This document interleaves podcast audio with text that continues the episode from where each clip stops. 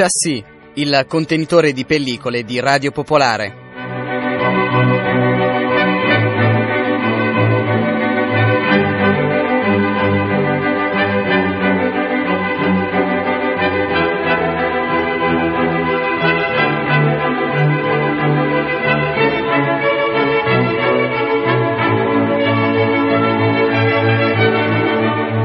Una buona domenica a tutti, bentornati a Chassis, puntata speciale registrata dal Festival di Cannes, la 68esima edizione, un festival che ha già visto e ha iniziato a sparare le sue prime cartucce, eh, chiaramente gli italiani Matteo Garrone e Nanni Moretti, per Paolo Sorrentino aspetteremo la prossima settimana, ma si sono visti anche altri film interessanti come il film del greco Yorgos Lantimos, The Lobster, il film di Gus Van Sant, Hunt e altri film, tra questi naturalmente anche Mad Max The Fury Road che ha una serie di fan eh, veramente, come dire, tenaci su questo film che non accettano molte critiche, così come il film di Woody Allen, eh, tutti i film che riprenderemo presto, beh Mad Max è già nelle sale quindi vi farete voi un'opinione al più presto.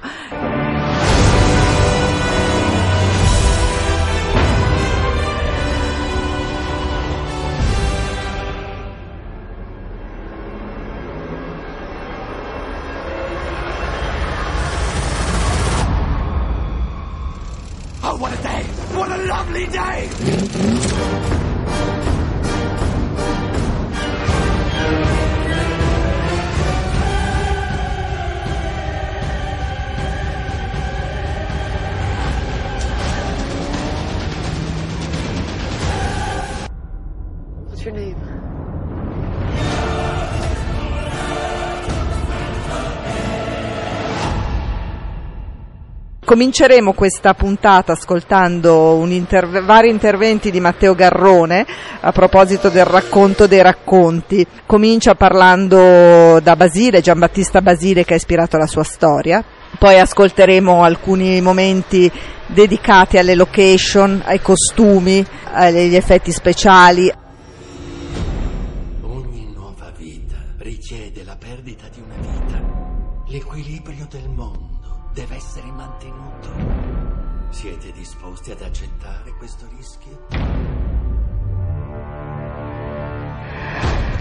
sono pronta a morire, pur di sentire la vita crescere dentro di me. Un drago marino, estraetegli il cuore, rimarrà gravida. Il marito di una principessa va solo trovato attraverso un torneo. Se poi non lo amassi. Lo amerai. Dove sei stata nascosta tutto questo tempo?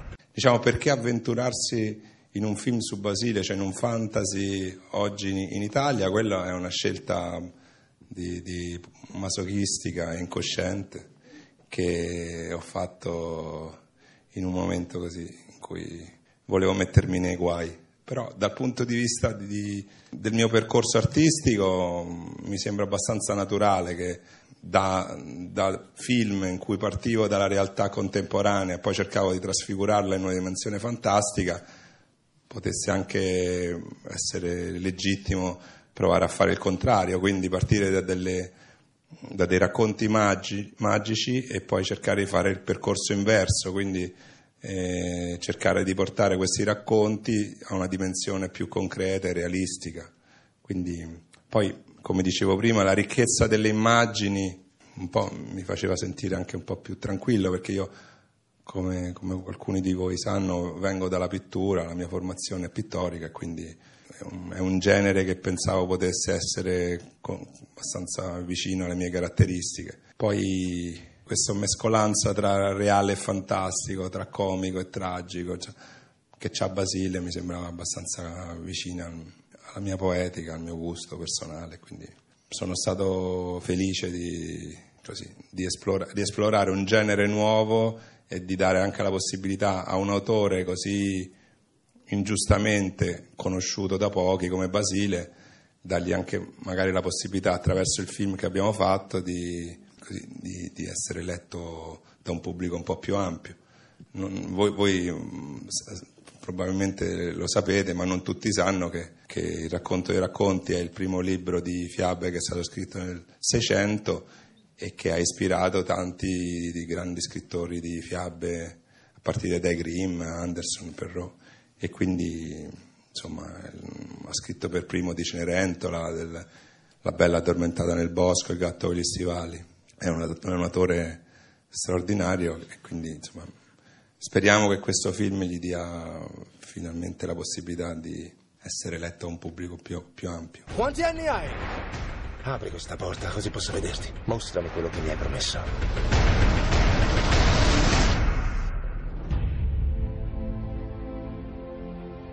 Tu sei un principe e non puoi essere amico del figlio di una serva.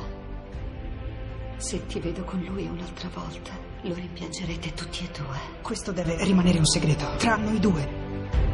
Non posso ritirare la parola data. Io sono niente per voi. Nessuno ha il diritto di discutere la mia volontà. Non so che è successo. Ho cambiato pelle, non lo so. Tu sei così bella.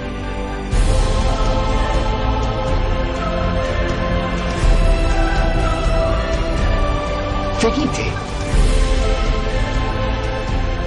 Nessuno ti amerà mai quanto ti amo io. Voglio tornare giovane. Beh, il corpo e le trasformazioni del corpo sono da sempre un po' una, una, mia ossessione, anche nei miei film precedenti parto sempre comunque dal corpo e quindi anche in quel discorso penso sia, sia stato naturale per me. Poi c'è, c'è da dire che era, era, sorprendente la modernità di questi racconti, perché Basile nel Seicento già affronta i temi della chirurgia esterica e del lifting, quindi non è stato facile per noi scegliere quali racconti mettere in scena, perché erano talmente tanti, belli, e alla fine abbiamo deciso di scegliere tre racconti al femminile che attraversano tre età diverse. Il cast, sì, il cast... Eh, diciamo, parte come sempre dalla fisicità degli attori, oltre che la, la bravura era, non è in discussione, però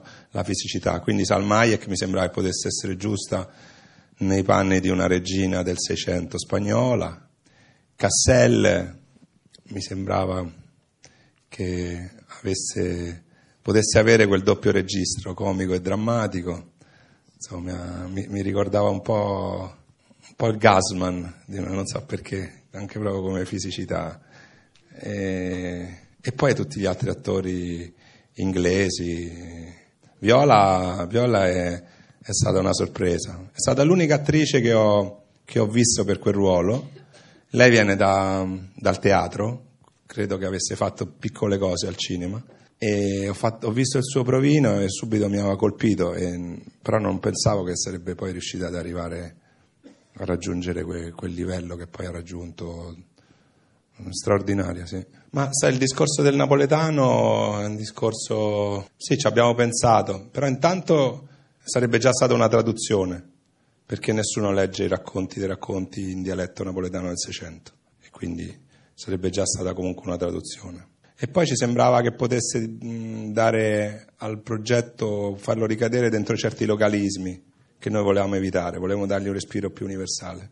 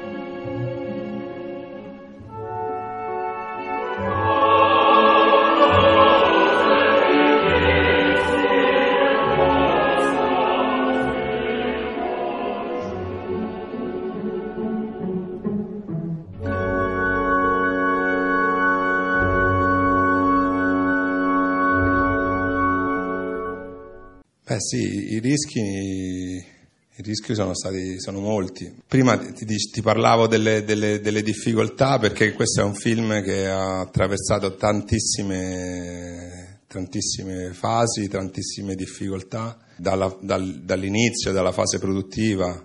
Ma non, non era facile per me rimontare un film di queste dimensioni produttive, un fantasy, dopo aver fatto film che apparentemente sembravano così diversi.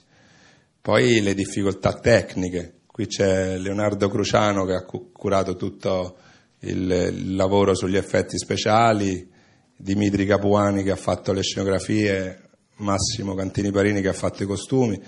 E, e ogni, ogni, reparto in qualche modo era, si metteva in gioco, e un fantasy, gli, gli effetti speciali erano fondamentali e per me, che sono abituato a controllare l'immagine sul set, il fatto di non sapere neanche con precisione quale sarebbe stata l'immagine, perché quando giri spesso hai dei green intorno e quindi a volte era anche un po' frustrante. E poi, onestamente, tante soluzioni tecniche per me erano nuove, io non ero abituato a avere affrontare un film così complesso tecnicamente come me tanti altri che hanno lavorato insieme a me.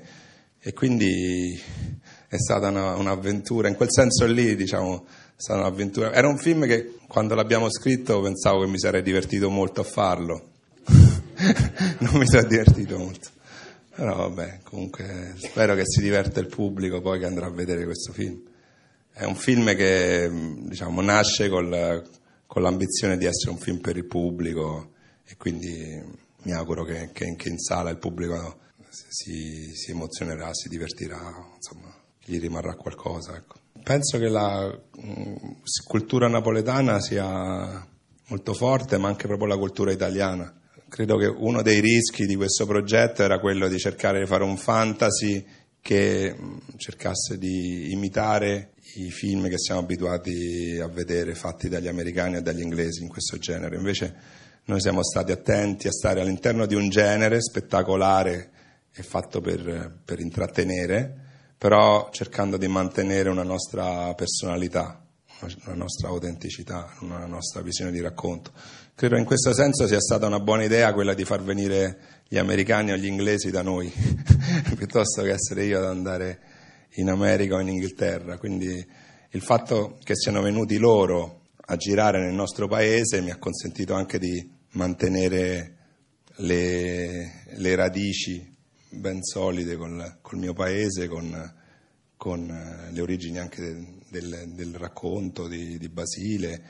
E quindi ho avuto la sensazione di avere un po' più tutto sotto controllo e questo penso sia stato una, una, un elemento molto importante.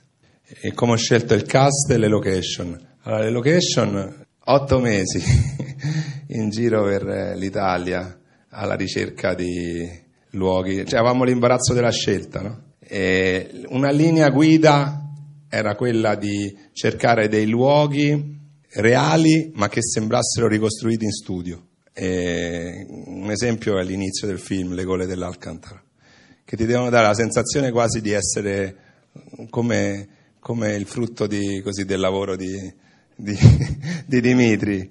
E lo stesso discorso, Dimitri ha fatto delle ricostruzioni straordinarie, stando molto attento ad avere una, una, un, quasi un iperrealismo, quindi un, un realismo. Quindi il, il, film si muove continuamente tra questi due piani, cioè realismo e dimensione fantastica, eh, ricostruzione. In questo senso c'è quasi un legame proprio con, con le origini del cinema, con eh, quei film in qualche modo dove si sente l'artificio, però che al tempo stesso eh, hanno una loro verità, cioè che le immagini hanno una loro, una loro verità. Quindi questo vale anche per il discorso degli effetti speciali, quindi una, una componente artigianale ma al tempo stesso una, una, un'attenzione a una verità, una credibilità dell'immagine.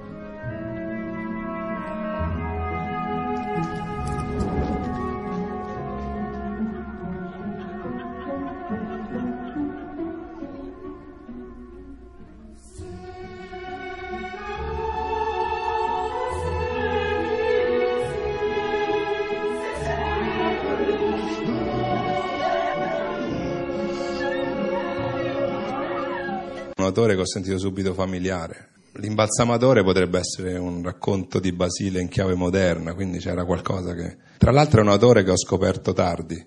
Poi anche un po' questo desiderio di andarmi a mettere nei guai che mi spinge a cambiare genere ogni volta che faccio un film nuovo e quindi l'idea di affrontare un genere diverso eh, mi ha avvicinato a questo progetto. Poi le, le, fiabe si muovono su degli archetipi, quindi sono sempre comunque moderne e universali, quindi per noi era importante mantenere una componente artigianale e quindi usare il digitale semplicemente come integrazione, eh, ma che quelle creature potessero essere vi, vive, nel senso che potessero essere concrete, reali sul set. Quindi noi avevamo realmente un drago sul set, avevamo una pulce gigante, avevamo una creatura scheletrica, bambini che venivano con dei pullman a vedere le scene. L'orco, devo dire che l'orco dal vivo fa ancora più paura, nel senso perché aveva delle sopracciglia giganti che noi siamo stati costretti a togliergli, perché se no dovevamo fare anche i capelli, e i capelli rischiava di diventare, avevamo detto che allora rendendolo pelato dovevamo levargli anche queste sopracciglia che, sue naturali che erano stupende. Strano pelato con le sopracciglia. E il lavoro con gli attori più o meno è stato uguale al lavoro che ho sempre avuto. Abbiamo parlato del personaggio. Qualche giorno fa riflettevo sul fatto che abbiamo scritto un film al femminile e siamo quattro uomini. Dicevo. Poi mi sono ricordato eh, che in fondo il mio modo di lavorare con gli attori è un, do molta, diciamo che do molta libertà espressiva. In questo film in realtà la sceneggiatura è rimasta abbastanza blindata, anche perché c'erano talmente tante difficoltà tecniche, quindi... però la, gli attori e le attrici nel film, soprattutto le attrici, ma anche gli attori, hanno avuto una grande libertà di poter costruire il personaggio un po' anche sulle loro sulle loro, sulle loro, loro caratteristiche, quindi personaggio e persona, come sempre un po' nei miei film, si sposano insieme. E quindi quel, quella componente femminile la, sicuramente l'hanno portata loro con la loro interpretazione e con i consigli che hanno dato. E lì potremmo dire tante cose sul labirinto, però è meglio non dirle. Tra l'altro quella è una scena che, che nasce da, eh, da, dal, sì, dalla, in, dall'investigazione dei luoghi, cioè in quel castello che avevamo trovato in Sicilia, a Donna Fugata, c'era questo labirinto. E quindi ho detto non è possibile non usarlo, quindi dobbiamo trovare un'idea ed è, è, è nata questa idea che poi è diventata centrale nelle, nella, nella storia, come mi ricordo quando in Gomorra dovevamo raccontare l'inizio del film del, del Solarium, nacque dal, dall'osservazione della realtà e dal fatto che scoprimmo che in realtà i, i, i, camorristi avevano questa attenzione per il corpo quasi maniacale, quindi andavano al solarium, eccetera. Allora nacque l'idea di ambientare la prima scena lì, così spesso i luoghi ci suggeriscono delle idee che poi diventano drammaturgia. Per fortuna questo siamo riusciti a mantenerlo in un film che spesso mi sembrava così costruito e che in qualche modo temevo che un film così grosso poi potesse perdere mm, in freschezza, in vitalità. Eh. Temevo di, di, di, rimanere schiacciato da questa sorta di tsunami, ma invece mi sembra che l'abbiamo sfangata. Nico e Marco, Nico è mio padre, Marco Onorato è il direttore della fotografia che ha fatto tutti i miei film e che è papà di mio fratello e che ha vissuto con mia madre per 40 anni, e quindi il mio secondo papà, i miei due papà.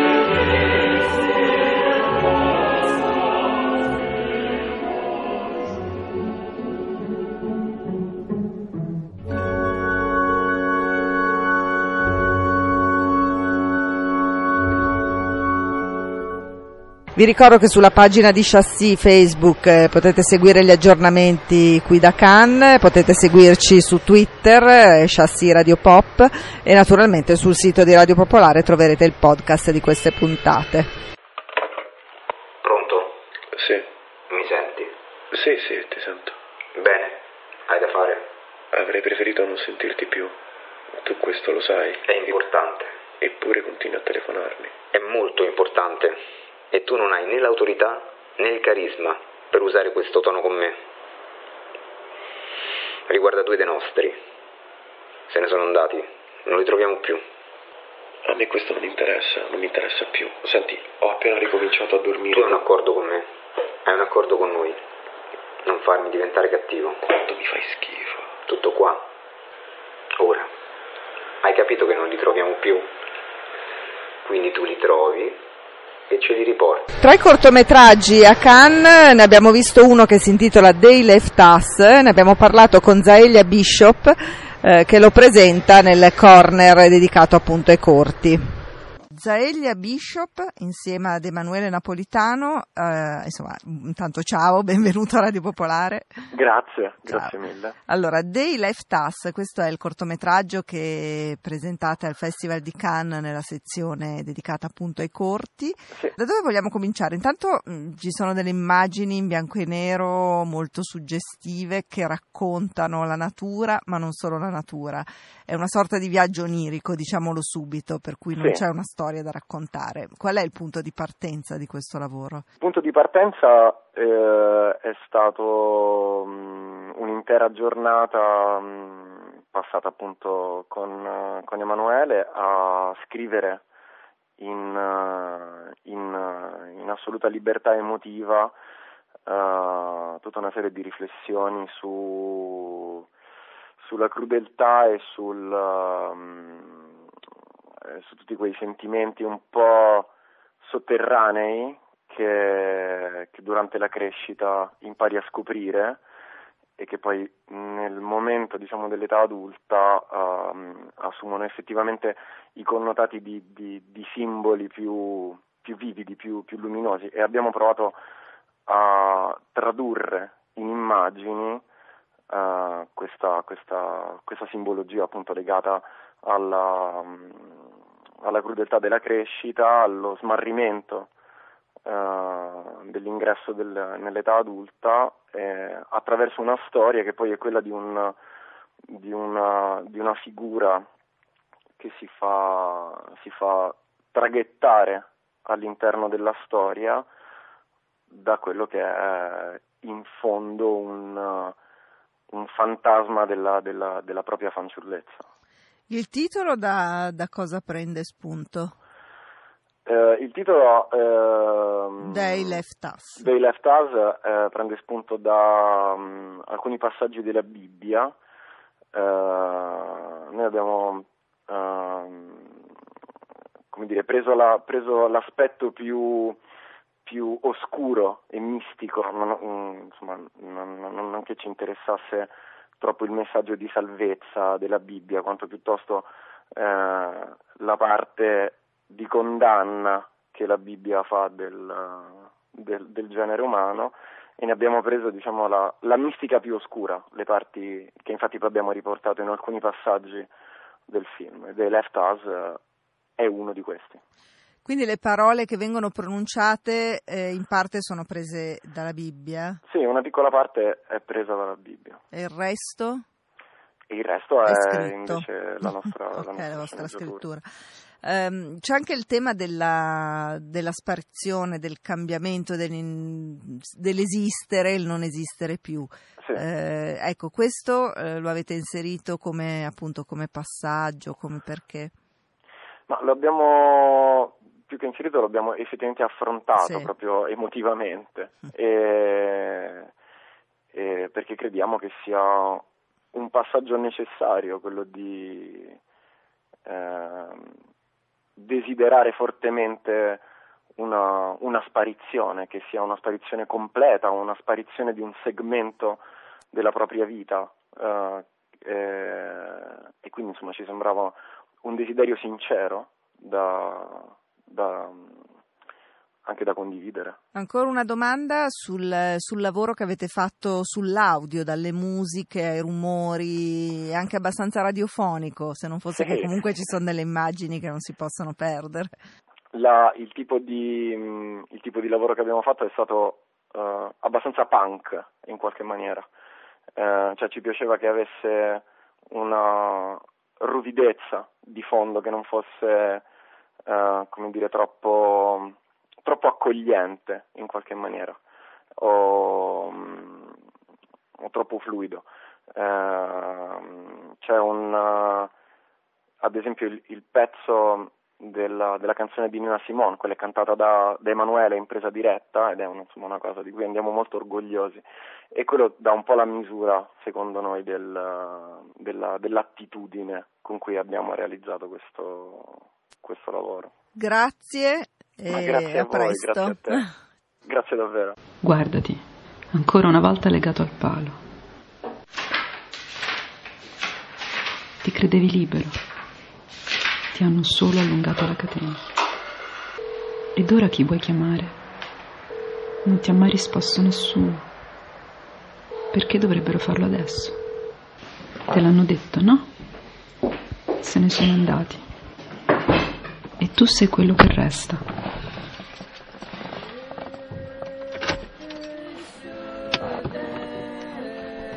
tu resti sempre.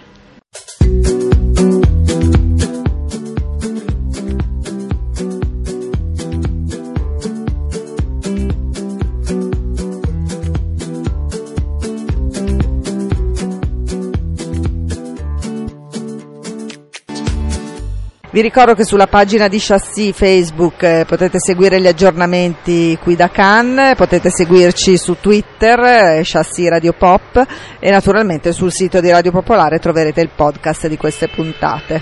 Chiudiamo questa puntata di Chassis con un'intervista a Tommaso Agnese, il film è nelle sale, si chiama Mi, chiamo Maya, per quanto riguarda Milano è il cinema Palestrina ma è in vari cinema ovviamente d'Italia. Tommaso Agnese, eh, parliamo del film Mi chiamo Maya, uscito da pochissimo anche a Milano al Cinema Palestrina. Buongiorno intanto. Buongiorno. Allora, partirei dall'inizio di questa storia, storia di due ragazzine, insomma una più piccola e una invece adolescente, che scappano dopo la morte della madre, dopo essere messe in una casa famiglia. Chiederei di raccontare a te eh, com'è partita questa storia. Ah, questa storia nasce da da un percorso che io ho fatto diciamo tanto tempo fa su, sull'adolescenza metropolitana, un'indagine con diversi documentari e cortometraggi in collaborazione con il Ministero dei Beni Culturali e anche delle ASL di Roma.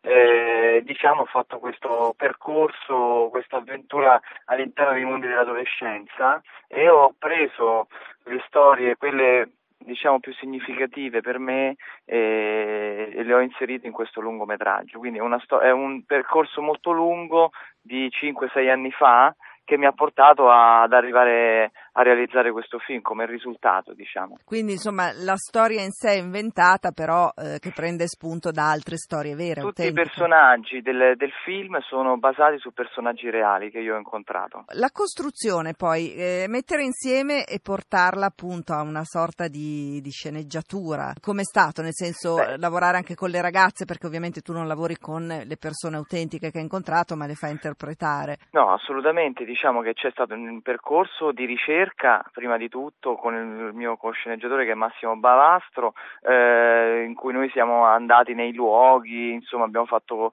eh, abbiamo preso spunto anche da, appunto, dal mio lavoro che avevo fatto, siamo andati eh, nelle discoteche dei giovani, eh, nelle riunioni delle cubiste, eccetera. Poi nel lavoro eh, con gli attori ovviamente eh, io ho raccontato questi mondi, ho raccontato questi, il modo in cui questi giovani si comportano e, e lavorando con loro, mostrandogli anche i miei lavori fatti, siamo arrivati appunto a, a costruire persona- i personaggi. Il livello di verità quindi di questo film è quello che poi rende così incredibile la storia, perché l'effetto vedendolo, oltre a quello di un grande dolore che, che passa, perché questo passa, bisogna dirlo, Sem- sembra appunto, sembra assurdo, in realtà è tutto reale. Le due ragazze che racconti, che tipo di reazioni hanno? Le... Quindi forse torniamo un po' all'aspetto documentaristico del film. Beh, eh, la reazione eh, è quella di non, la prima reazione, essendo comunque sia due ragazzi, una, 8, una bambina di 8 anni e un'altra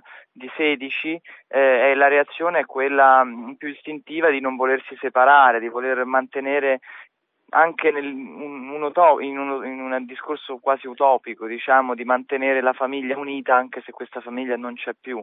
Per cui eh, loro, la loro fuga eh, non è altro che il tentativo ultimo estremo eh, di, di, rimanere insieme, anche se questo non, non, sarà possibile. I servizi sociali che eh, si occupano naturalmente di, di, questi minori che hanno bisogno di, di aiuto e di ricostruire sì. insomma, un, un, ambiente familiare, eh, nel film escono un po', un po' indifferenti e quasi vicini al cinismo.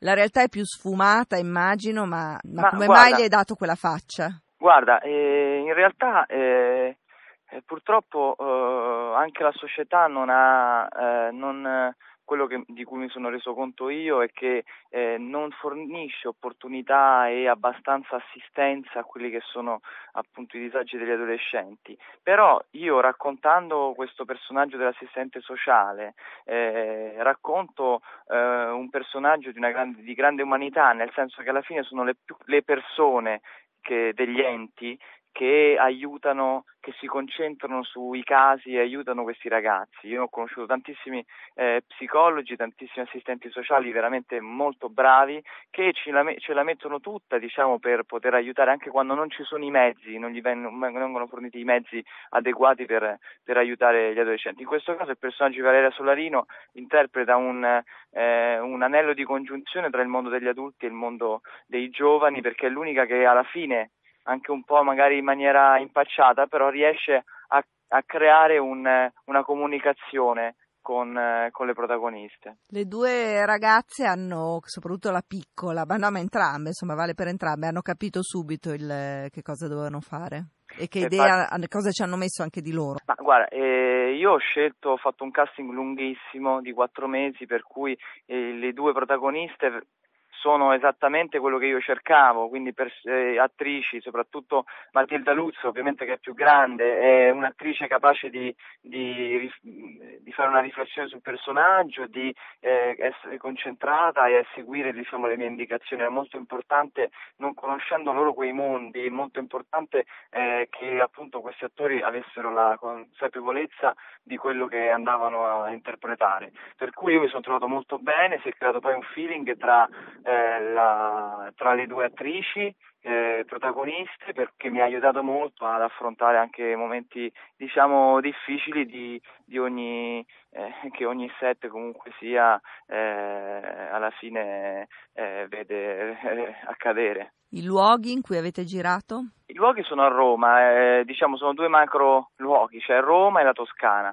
Roma nella, nella, metropoli, diciamo un po' anche underground, eh, mi sono mosso un po' su tutto, su tutta, dal, dal, dal, dal, Flaminio, dal quartiere Flaminio al quartiere eh, Ostiense al Gazzometro, a, insomma sono andato un po', un po', da tutte le parti dei piccoli spaccati, magari anche di luoghi non, non riconoscibili, nascosti, e, e, poi la Toscana invece come, come luoghi di, di riflessione, di, di molto aperti, questi, queste spiagge, insomma, mi sono, alla fine la fuga è un road movie che non riesce a uscire dalla città in realtà, per cui è solo all'inizio e poi eh, nel, nel, finale che noi ci apriamo a, a un ambiente esterno da quello, da quello, cittadino. Per cui diciamo che eh, la metropoli è, nel, è, un road movie a piedi all'interno della città. Ecco. Grazie Tommaso, Tommaso Agnese, regista di Mi chiamo Maia al cinema ancora, eh, insomma, sì. per Milano Palestrina, che tipo di distribuzione sta avendo?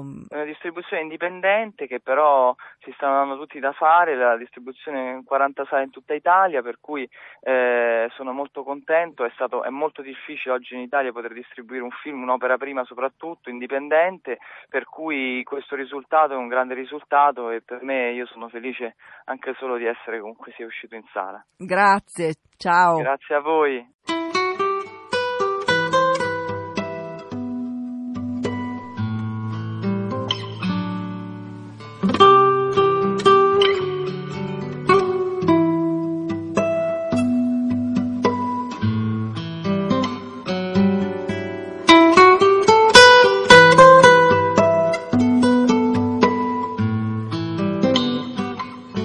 Ci salutiamo come sempre con la canzone dei titoli di coda dal film di Nanni Moretti, Leonard Cohen.